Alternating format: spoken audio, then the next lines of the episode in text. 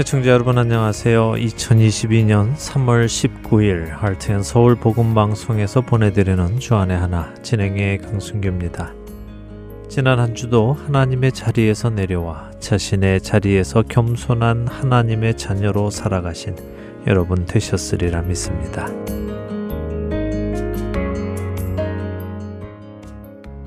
오늘 방송은 3월 19일자 방송입니다만 제가 이 3월 19일자 방송을 녹음하고 있는 지금 이 시간은 3월 9일 수요일입니다. 약 열흘 전에 녹음을 하고 편집을 한 후에 CD를 카피하고 봉투에 담는 작업을 3일 정도 한 후에 금요일에 우체국에 가져다 드리면 우체부들께서 3월 19일 전에 청취자 여러분들께 배달을 해 드리죠. 제가 지금 녹음을 하고 있는 이 시간에 한국에서는 제 20대 대통령 선거를 마치고 개표가 거의 끝나서 20대 대통령 당선이 확정되었습니다. 두 후보의 차이가 1% 정도밖에 되지 않는 치열한 접전을 벌이며 대통령 선거는 막을 내렸습니다.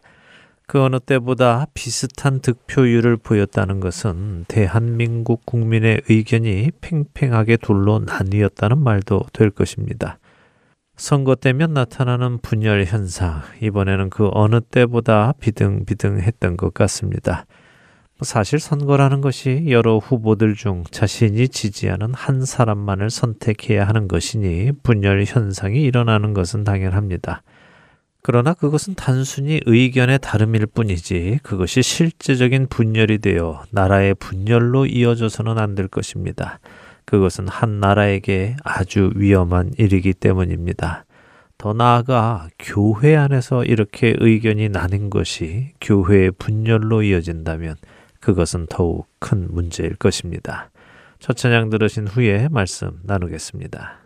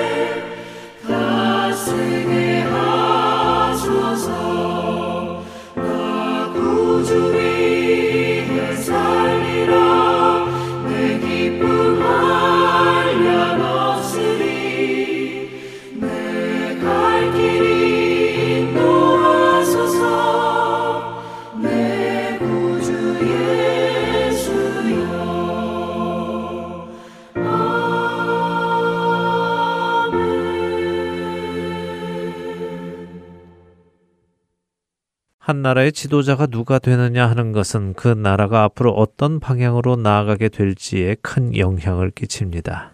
그렇기에 올바른 지도자를 뽑는 것은 그 나라의 앞날에 중요한 일이지요.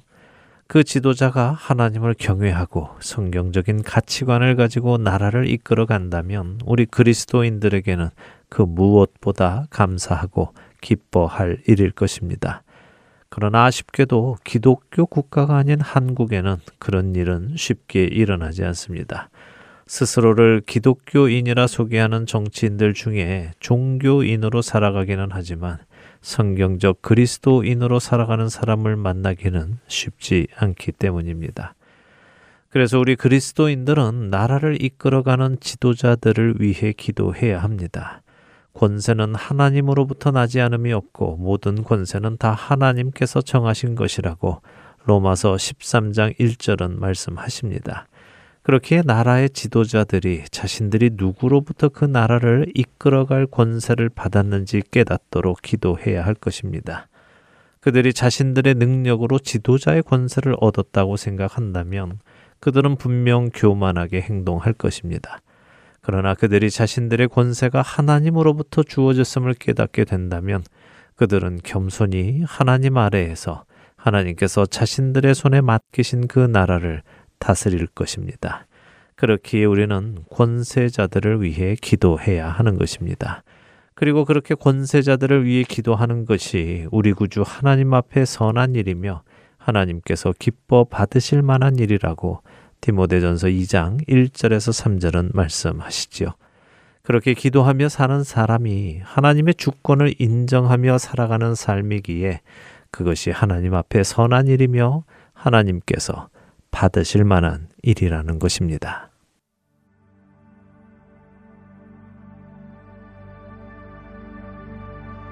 예수님은 누구신가? 우는 자의 위로와 없는 자의 풍성이며 전한 자의 높음과 잡힌 자의 노임되고 우리 기쁨 대신에 죽은 자의 부활되고 우리 생명 대신에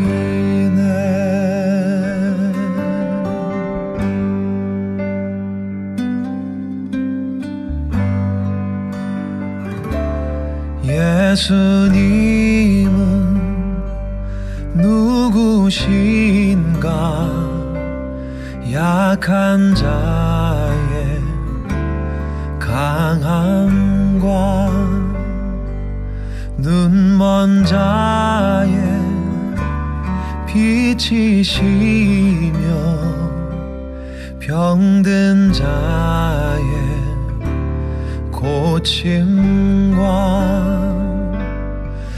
만국인의 구주시며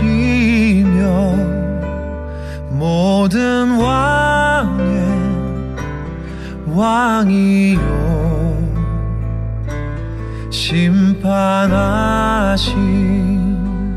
주님 되고 우리 영광 대신에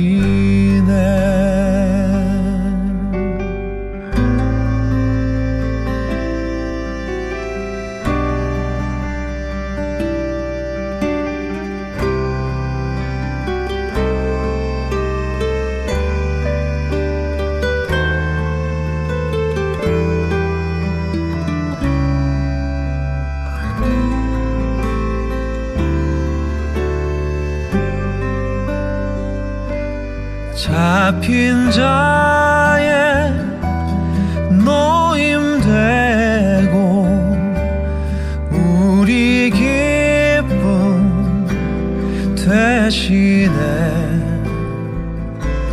죽은 자의 부활되고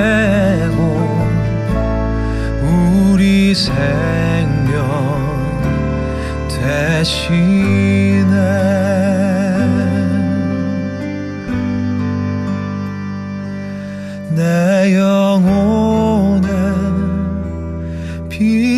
이시며 우리 소망 대신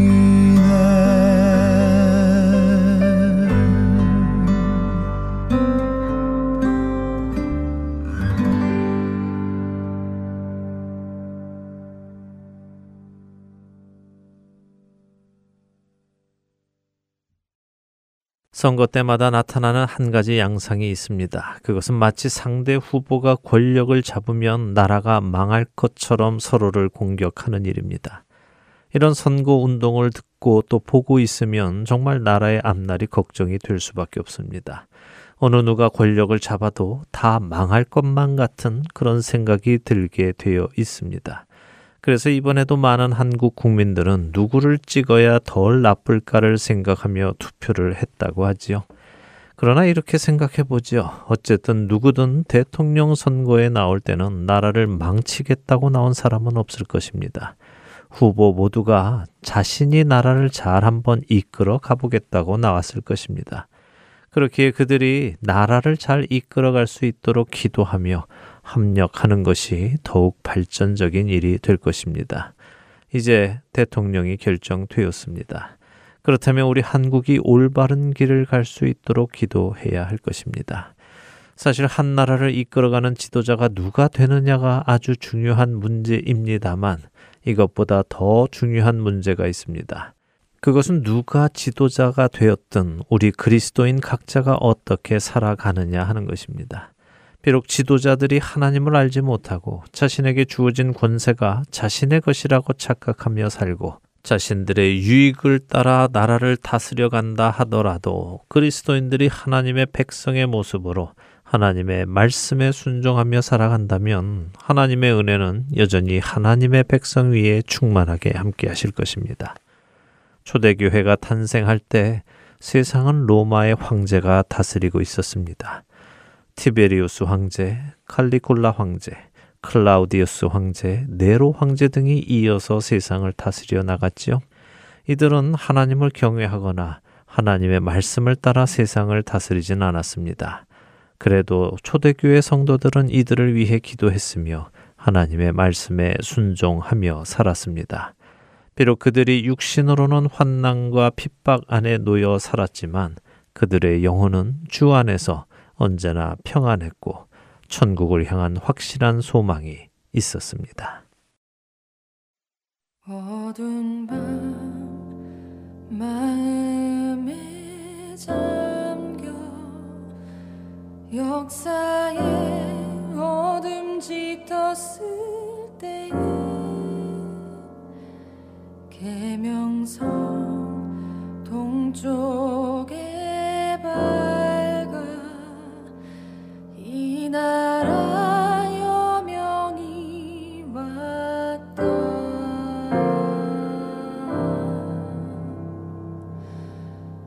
고요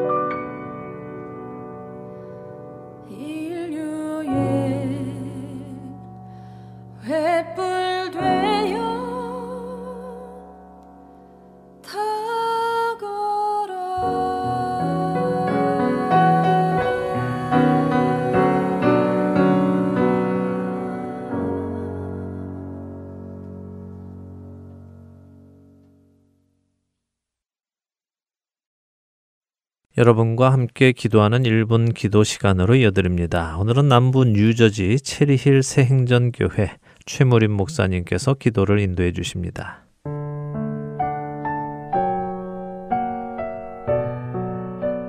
하덴 서울 애청자 여러분 안녕하셨습니까? 저는 남부 뉴저지에 있는 체리 새행전 교회를 담임하는 최무림 목사입니다. 오늘 우리 함께 나눌 기도의 제목을 말씀을 드리려고 합니다. 우리가 사는 미국 그리고 태어난 대한민국의 의료 기술은 점점 발전하고 있습니다. 얼마 전 어르신 한 분이 어, 쓸개 안에 커다란 돌들이 있다는 것을 초음파 검사를 통해서 발견하고 그것을 제거하였습니다. 배를 열어보지도 않고 어떻게 뱃속 장기 안에 있는 것을 찾을 수 있을까 상상할 수 없는 일들이 의학계에서는 지금 그렇게 하고 있는 현실입니다. 이렇게 기술은 정말 발달하고 아주 좋은 약들도 개발이 되어 있습니다. 그런데 아무리 수술 기술과 약이 발전한다 할지라도 병의 종류는 줄어들지 않고 지속적으로 들어간다는 것을 알 수 있습니다. 그렇기 때문에 우리는 성경의 말씀대로 지속적으로 기도해야 할 제목들이 있습니다. 이 시간 우리가 함께 기도할 것은 야고보서 말씀에 보면 너희 중에 병든 자가 있느냐 그는 교회의 장로들을 청할 것이요 그들은 주의 이름으로 기름을 바르며 그를 위하여 기도할지니라고 했습니다. 이 방송을 듣고 계신 분이나 또는 방송을 듣고 계신 분들의 주변에 반드시 아프신 분들이 계실 것입니다.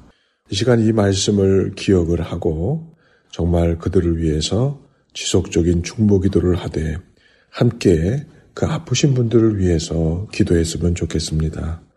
너희 중에 병든 자가 있느냐? 그는 교회의 장로를 청할 것이요. 그들은 주의 이름으로 기름을 바르며 실제적으로 기름을 바를 수도 있지만 우리가 함께 기도하는 능력을 통해서 하나님의 치유의 역사가 일어난다는 사실을 알 수가 있습니다. 어려움 가운데 고통 가운데 있는 우리 병환 가운데 계신 분들을 기억하고 이 시간 우리 다 같이 그들을 위해서 또 혹시 이 방송을 듣는 분들 가운데 아프신 분들이 있다면 그 자리에서 누워서 기도하시든지 또 일어나셔서 무릎을 꿇을 수 있으면 무릎 꿇고 기도하시든지 의자에 앉으셔서 기도하시든지 잠시 멈추시고 우리 합심하여 통성으로 기도하면서 하나님의 치유의 능력을 우리가 바라보면서 기도할 수 있기를 바랍니다. 다 같이 기도하시겠습니다.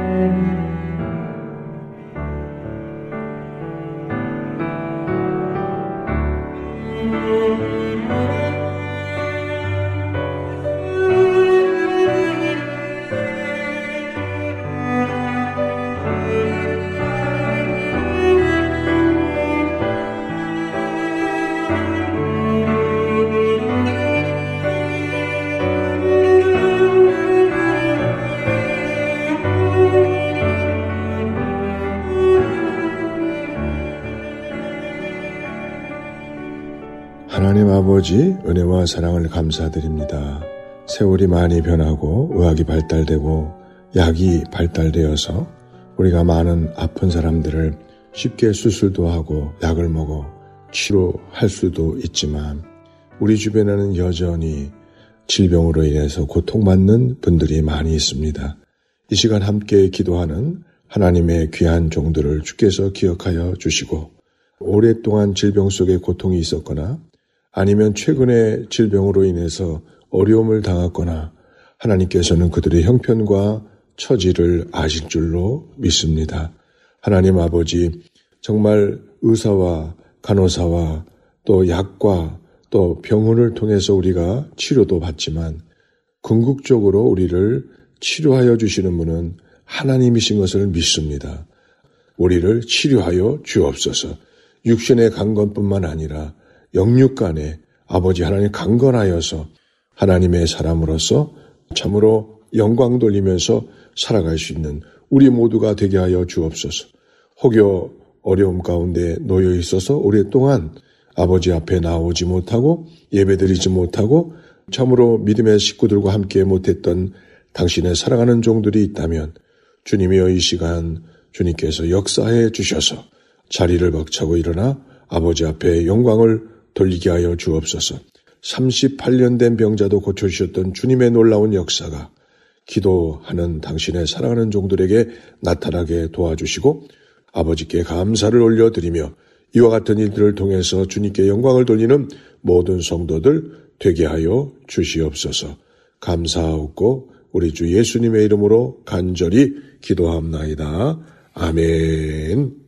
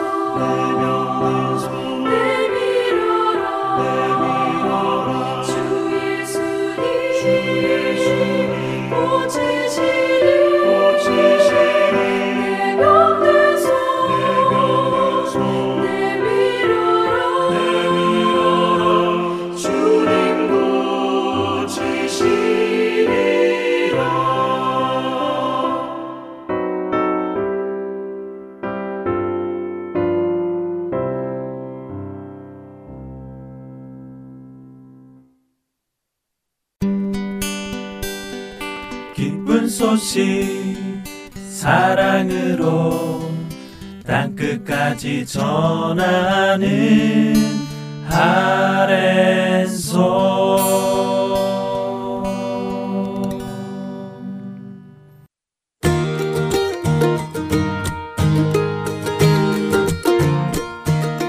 하트앤 서울 복음 방송은 봉사자분들의 손길을 거쳐 깨끗한 음질로 생명이신 예수 그리스도를 전하는 선교회입니다. 방송 프로그램의 자금 제거, 볼륨 작업 등에 도움을 주실 편집 봉사자들을 찾고 있습니다. 사무실에 방문하여 봉사하실 수 있고 집에서 컴퓨터로 봉사하실 수도 있습니다. 필요한 자들에게 생명의 말씀을 전하는 이 귀한 사역에 참여하실 여러분들을 기다립니다. 자세한 문의 사항은 사무실 전화번호 602-866-8999로 문의 주시기 바랍니다.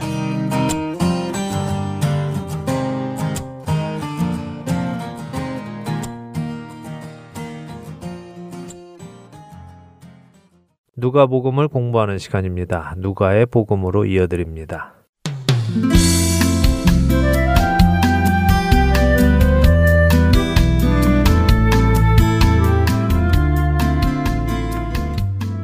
애청자 여러분 안녕하세요. 누가복음을 통해 예수님을 알아가는 시간입니다. 누가의 복음 진행의 함혜진입니다. 네, 여러분 안녕하세요. 강승규입니다. 지난 시간에 누가복음 12장 1절에서 12절을 공부하며 예수님의 제자들은 바리새인들과 달리 가식적인 신앙생활을 하지 말아야 하며 언제나 정직하고 솔직하게 살아야 함을 배웠습니다. 네, 그렇게 정직하게 살다 보면 외부로부터 위협도 받게 되고 또 적들이 생기기도 하지요. 그럴 때에도 사람이나 환경을 두려워하지 말고 오직 하나님을 두려워하며 믿음을 지킬 것을 예수님께서 말씀해 주셨습니다. 그리고 끝부분에 가서 성령님을 따라 행할 것도 말씀해 주셨고요. 네, 예수님께서 그 말씀을 하실 때는 아직 성령님이 오시지 않았기 때문에 제자들은 예수님의 그 말씀이 무슨 말씀인지는 몰랐을 것입니다만 훗날에는 이해하게 되었고 그렇게 그들 안에 오신 성령님을 따라 살아갔음을 우리는 알지요. 우리는 성령 하나님께서 이 땅에 오신 이후에 살고 있기 때문에요. 우리 안에 내주하시는 성령님을 따라 살아가야 할 것입니다. 아멘. 성령님과 교통하며 그분의 뜻을 따라 살아가는 우리가 되기를 바랍니다. 네. 자, 오늘 이어지는 예수님의 가르침을 좀 배워보도록 하겠습니다. 누가복음 12장 13절과 14절 두 절 먼저 읽고 오늘 이야기 시작해 보죠. 네, 누가복음 12장 13절과 14절입니다. 무리 중에 한 사람이 이르되 선생님 내 형을 명하여 유산을 나와 나누게 하소서 하니 이르시되 이 사람아 누가 나를 너희의 재판장이나 물건 나누는 자로 세웠느냐 하시고 예수님에게 유산 분쟁 문제를 좀 해결해 달라고 어떤 사람이 부탁을 하네요. 네 그렇죠. 내 형을 명하여 유산을 나와 나누게 해주세요 하고 부탁을 합니다. 네. 그 이야기에서 우리가 알 수 있는 것은 이 사람의 형이 유산을 나누지 않고 있다는 것이겠지요. 그런데 이런 부탁을 하는 그 사람에게 예수님께서는 누가 나를 너희의 재판장이나 물건 나누는 자로 세웠느냐 하고 반문하십니다. 그런 일을 하실 분이 아니시라는 말씀이지요. 네, 뭐 그런 의미겠지요. 예, 누가 나를 너희 재판장이나 물건 나누는 자로 세웠느냐 하시는 말씀은 내가 온 이유는 그런 일을 하러 온 것이 아니다 하시는 말씀일 것입니다. 사실 여기 유산 배분을 문의해 온 사람이 어떤 문제를 가진지는 우리는 모릅니다. 아시다시피 유대의 유산 분배는 장남이 두 목, 나머지 형제는 한 목씩 받는 것이죠. 그런데 장남이 두 목보다 더 많은 몫을 가지고 간 것인지 혹은 이 사람이 형의 두 몫을 가지고 간 것에 마음이 상해서 형의 것을 나누어 가지고 싶어서 묻는 것인지 우리는 알 수 없습니다. 그 집안의 상황이 어찌 되었든 그것이 중요한 것은 아닙니다. 예수님이 오신 것은 그런 문제들을 재판해 주러 오신 것이 아니라는 것이 중요한 것이죠.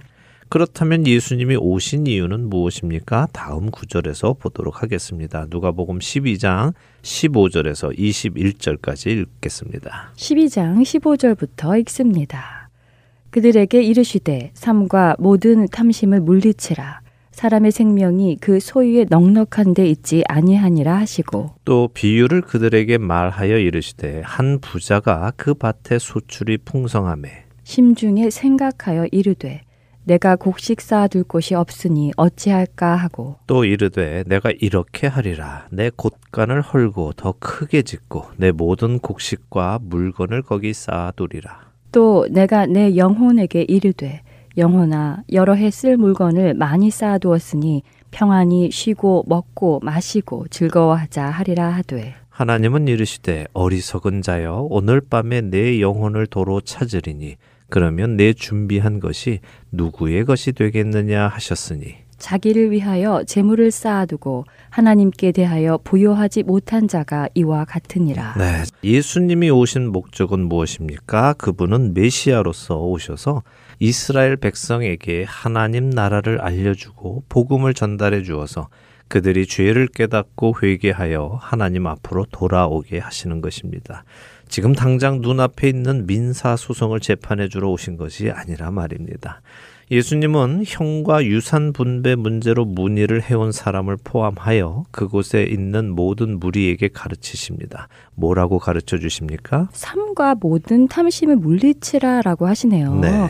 그렇다면 이 유산 분배 문제를 문의해 온 사람이 탐심 때문에 형에게 유산을 나누어 주게 해달라고 예수님께 부탁한 것이군요. 네, 그렇게 보는 것이 합당한 추측이겠지요. 그런데요, 함혜진 아나운서는 탐심을 뭐라고 생각하십니까? 탐심요. 네. 말 그대로 무언가를 탐하는 마음 아닌가요? 욕심? 네, 맞습니다. 탐심은 탐하는 마음, 욕심을 의미합니다. 그런데 욕심이란 또 뭘까요? 욕심요. 네. 욕심은 무언가 원하는 마음 아닌가요? 그럼 뭔가 원하면 다 욕심인가요? 글쎄요. 꼭 그렇지는 않지요. 그러면 내 것이 아닌 것을 원하는 것이 욕심인가요? 예, 비슷합니다. 내 것이 아닌 것을 원하는 것 욕심 맞습니다. 그런데 더 정확히 말하면요. 나의 필요를 넘어서 원하는 것을 욕심이라고 하고 탐욕이라고 또 탐심이라고 하는 것입니다. 음, 필요 이상으로 원하는 것이요. 네, 우리는 우리 몸을 유지하기 위해서 먹기도 하고 입기도 해야 하지요. 네. 잘 것도 필요합니다. 그런데 그 필요 이상으로 먹으려 하고 입으려 하고 잘 것을 많이 두려고 하는 것은 그것이 탐욕입니다. 그것은 내 것이 아닌데 내가 가지려고 하니 욕심이고 탐욕이지요. 예수님께서 지금 자신의 형과 유산 문제를 해결해 달라고 한 사람을 만나신 후에 탐심을 물리치라라고 하시니 이 유산 문제를 가지고 나온 사람은 탐심으로 유산을 나누려고 하고 있다는 것을 볼 수 있는 것이죠. 다른 말로 하면 이 사람은 자신이 먹고 사는 데 필요한 것은 이미 다 있다는 말씀이군요. 그렇습니다. 그리고 예수님께서는 이어서 한 가지 비유를 해 주시죠. 어리석은 부자의 비유입니다. 부자가 큰 수확을 얻었습니다. 그랬더니 생각하는 것이 야, 이 많은 곡식을 얻었는데 어디에 쌓아두지 하고 걱정을 합니다. 그러더니 아, 그래. 이참에 우리 곡간 리모델링을 하자. 아주 크게 지어서 다 챙겨두고 앞으로 평안히 쉬고 먹고 마시고 즐거워해야겠다라고 생각을 합니다. 근데 이런 그의 모습을 20절에 하나님께서는 어리석은 자다라고 부르신다는 것입니다. 어떻게 생각하세요? 왜 이 사람은 어리석습니까? 이 사람은 어디서 뭘 훔친 것도 아니고 불이하게 재물을 모은 것도 아닙니다. 자신의 밭에 소출이 풍성해서 먹고 살 양식이 넘치도록 풍족해졌습니다. 그가 자신의 양식을 잘 관리해서 자신의 미래를 준비하겠다는데 왜 그것이 어리석지요? 글쎄요. 그렇게 물어보시니까 왜 그것이 어리석은 일인지 바로 답하기가 어렵네요. 내일 일을 알 수 없는데 그렇게 쌓아놓는 것이 어리석은 것일까요? 뭐 내일 일을 알 수 없는데도 불구하고 내일 일을 준비하면 그것이 어리석은 것인가요? 함혜진 아나운서는 내일 일 또 앞으로의 일을 준비하지 않으십니까? 물론 하죠. 그럼 본인은 어리석은 일을 하고 계시는 것인가요? 그렇다고 대답하기도 쉽지 않네요. 그러면 도대체 뭐가 어리석은 일일까요? 네, 어리석은 일이 무엇인지 말씀드리겠습니다. 애청자 여러분들도 들어보시고 여러분이 어리석은 삶을 사시는지 지혜로운 삶을 사시는지 분별해 보시기 바랍니다. 시편 14편 1절 상단은요. 어리석은 자는 그의 마음에 이르기를 하나님이 없다 하는도다라고 말씀하십니다. 어리석다는 것은 하나님이 없다고 생각하고 사는 사람입니다. 다른 말로 하나님을 빼고 자신의 삶을 스스로 만들어가는 사람을 말하는 것입니다. 반면에 지혜는 무엇입니까? 여호와를 경외하는 것이 지혜의 근본이라고 잠언 9장 10절은 말씀하시죠. 하나님을 인정하고 그분을 경외하며 자신의 삶을 살아가는 것이 지혜로운 사람입니다. 그러니까 지혜로운 사람과 어리석은 사람의 차이는 그 사람의 삶이 하나님께 의뢰하며 사는 삶인가 아닌가로 갈린다는 말씀이네요. 그렇습니다. 재물을 모으고 곡식을 곡간에 채워 미래를 준비하는 것이 어리석은 것 아닙니다. 요셉을 생각해 보세요. 그는 7년 풍년 동안 곡식을 곳간에 잘 쌓아두었습니다. 그리고는 뒤를 이어오는 7년 흉년을 미리 준비한 곡간에 곡식을 풀어서 애굽은 물론 애굽 인근 나라들 그리고 야곱의 온 가족 다시 말해 이스라엘을 살렸지요. 그가 곡식을 곡간에 쌓는 것은 무슨 이유였습니까? 자기 자신의 노후를 대비한 것이 아닙니다. 하나님께서 그에게 알려주신 것을 그는 실행한 것이죠. 그런데 오늘 누가복음 12장의 어리석은 부자는 하나님께 묻지 않았습니다. 하나님 소출이 엄청납니다. 이것으로 무엇을 하기 원하십니까? 라고 묻지 않았습니다. 만일 그가 하나님께 물었고 하나님께서 그에게 곡간을 크게 만들어 쌓아놓고 너의 미래를 준비해라 라고 하셨다면 그가 한 행동은 어리석은 행동이 아니고 지혜로운 행동이었을 것입니다. 그러나 그는 그렇게 하지 않았습니다. 하나님께 묻지 않고 스스로 자신의 미래를 준비했습니다. 그렇기에 하나님께 묻지 않고 자신의 미래를 스스로 준비하는 것은 어리석은 일인 것입니다. 하나님께 묻고 자신의 미래를 준비하는 것은 지혜로운 일입니다. 우리 모두는 다가올 영원한 세상을 준비하고 있지 않습니까? 그러나 어리석은 사람들은 다가올 영원한 세상을 준비하지 않습니다. 그들은 하나님이 계심을 인정하지 않고 하나님 없이 자신들의 미래를 준비하기 때문입니다. 그렇군요. 우리의 미래를 준비하는 것이 잘못된 일이고 어리석은 일이 아니라 하나님 없이 준비하는 것이 어리석은 일이고 잘못된 일이군요. 네. 교회를 다닌다고 자신의 미래를 하나님과 함께 준비하는 것은 아닙니다. 네. 우리의 삶 속에 하나님과 동행하며 하나님께 의뢰하고 하나님의 뜻을 따라 살아갈 때에 그것이 하나님과 함께 준비하는 것입니다. 자, 이제 여러분께 질문을 드립니다. 만일 하나님께서 여러분에게 아주 풍성한 수확을 주셨다고 가정해 보지요. 회사에서 큰 보너스가 나왔다든가 비즈니스가 갑자기 잘 되어서 큰 이익을 보았다든가 여러분에게 갑자기 많은 재물이 모였다면 무엇을 해야 하겠습니까? 하나님께 먼저 여쭈어야 하겠네요. 하나님 이것으로 무엇을 할까요? 하고요. 맞습니다. 하나님, 왜 저에게 이런 것들을 주셨습니까? 이것으로 제가 무엇을 하기 원하십니까? 라고 여쭙고 하나님께서 마음을 주시면 그곳에 사용하는 것이 지혜로운 것입니다. 하나님께서 이웃에게 나누어 주라고 하시면 나누어 주는 것이고 직원들에게 나누어 줘라 하시면 나누어 주는 것이고 어떤 사역에 사용해라 하면 사용하는 것입니다. 또 집안에 모아두어라 하면은 모아두는 것입니다. 네. 웬 떡이냐 하고 나중에 비상금으로 써야지 하며 숨겨놓는 것은 어리석은 일입니다.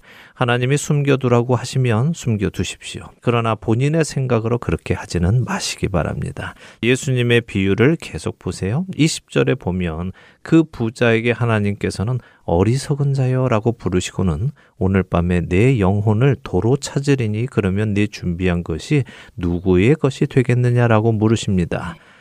내가 너를 위해 준비한 그 모든 것이 너를 위해서는 하나도 쓸 수 없는 것이 될 수 있다 하시는 말씀이지요.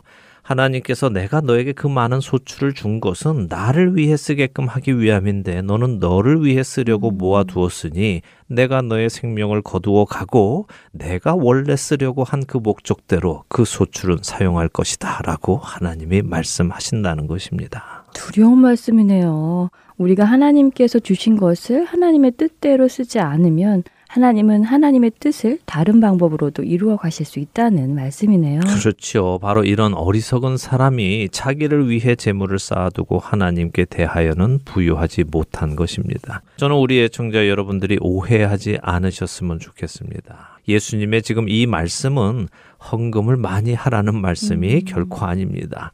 자신을 위해서는 적게 쓰고 교회를 위해서는 많이 쓰라는 말씀도 아닙니다.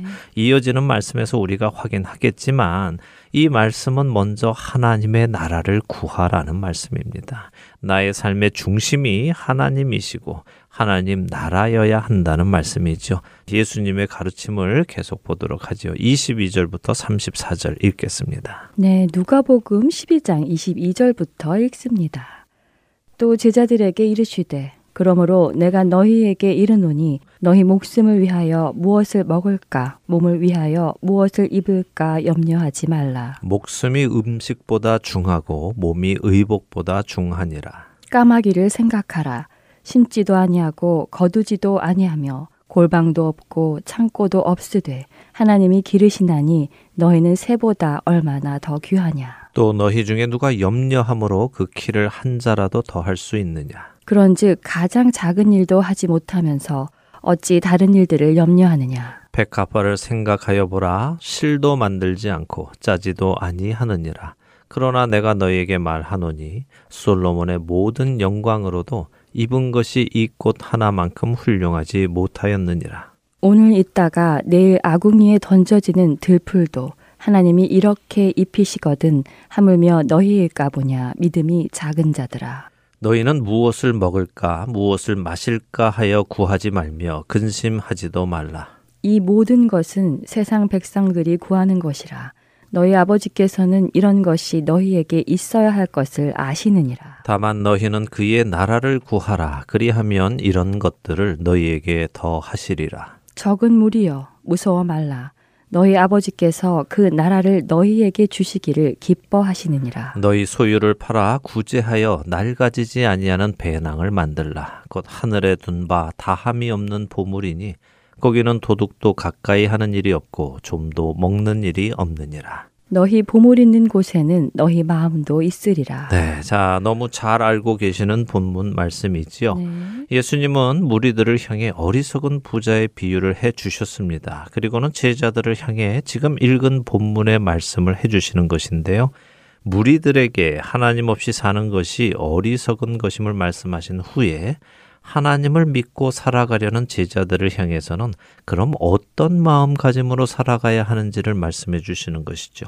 예수님의 제자들, 곧 구원받은 하나님 나라의 백성들, 예수님을 따르는 사람들의 시선이 바뀌어지기를 원하시는 것입니다. 우리의 가치관이 바뀌기를 바라시는 것이죠. 먹고 사는 것은 가장 기본적인 일입니다. 그런데 세상 사람들은 이 가장 기본적인 이 일, 먹고 입는 것을 마련하기 위해 자신들을 희생합니다. 이것을 위해 필사적으로 노력합니다. 그러나 예수님께서는 예수님을 따르는 사람들에게 말씀하십니다. 염려하지 말라고요. 왜요? 목숨이 음식보다 중하고 몸이 의복보다 중하다. 무슨 말씀입니까? 목숨이 음식이나 의복보다 중요하기에 하나님께서 그 목숨을 유지할 것을 제공해 주신다는 말씀입니다. 그러니 스스로 염려가 되어서 필요 이상으로 모아두려 하지 말라고 하시는 것입니다. 그러면서 까마귀와 백합화를 예로 들어주시죠. 그렇네요. 공중에 날아다니는 까마귀도 먹이시고 오늘 있다가 내일 아궁이에 던져진 들풀까지도 입히시는 하나님께서 이것들보다 더 귀하게 친히 지으신 하나님의 백성들을 먹이고 입히실 것이라는 믿음과 신뢰가 있어야 하겠네요. 네, 29절에 예수님은 구하지 말고 근심도 하지 말라고 하십니다. 네. 왜냐하면 하나님께서 이미 다 알고 계시기 때문이라고 30절에 말씀하시죠.